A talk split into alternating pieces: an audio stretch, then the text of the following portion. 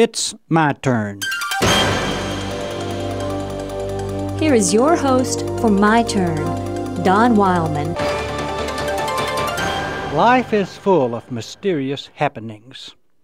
Some of the mysteries seem to occur at such a right time that many of them are called simply a coincidence. Such a coincidence, perhaps one of the most famous of all times, occurred to a man who has been called the greatest American who ever lived, Abraham Lincoln.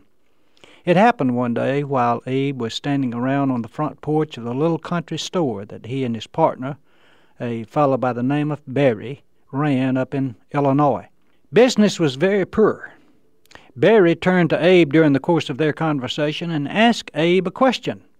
How much longer do you think we can keep going? Abe answered him, Well, it looks like our business has just about winked out.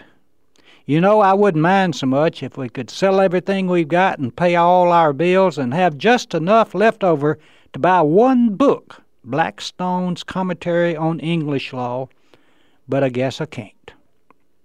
About that time, a wagon drove up to the store. The man stopped the team and looked up at Abe.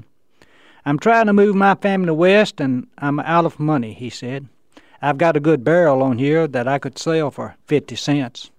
Abe gave the situation a good look. Then he reached into his pocket and pulled out what was, according to him, the last fifty cents I had, and gave it to the man.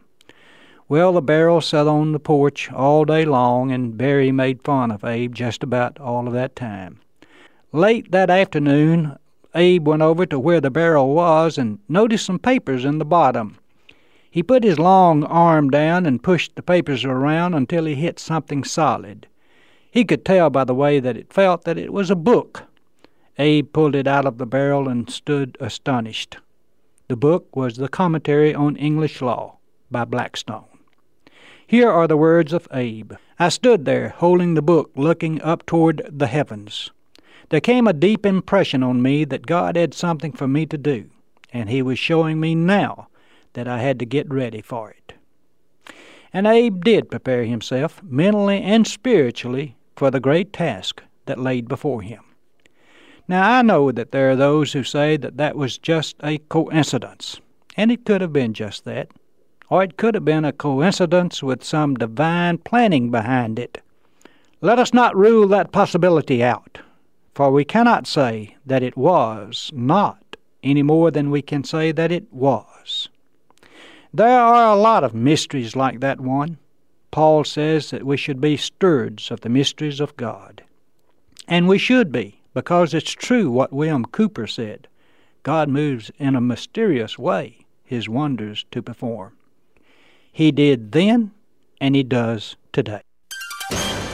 This has been My Turn with Don Wildman, a production of the American Family Association.